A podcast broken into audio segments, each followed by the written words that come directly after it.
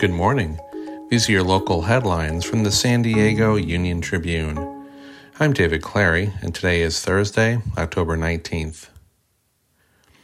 For students in San Diego County and across California, performance on annual state standardized tests improved marginally in math and remained largely unchanged in English language arts compared to last year.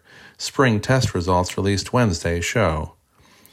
But both locally and statewide, standardized test scores and absenteeism rates have yet to recover to pre pandemic levels.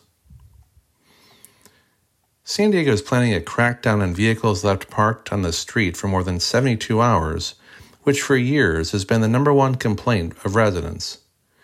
San Diego officials say they struggle to enforce the rule because some people simply move their vehicle a short distance to avoid a ticket. The new rule would require people to move their vehicle much farther away. The, San, the, the, California Department of Justice will join a key law enforcement task force in San Diego that targets the smuggling and distribution of fentanyl, State Attorney General Rob Bonta announced Wednesday.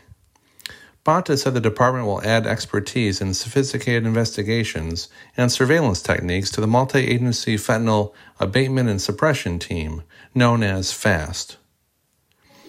You can find more news online at san diego uniontribune.com. Thanks for listening.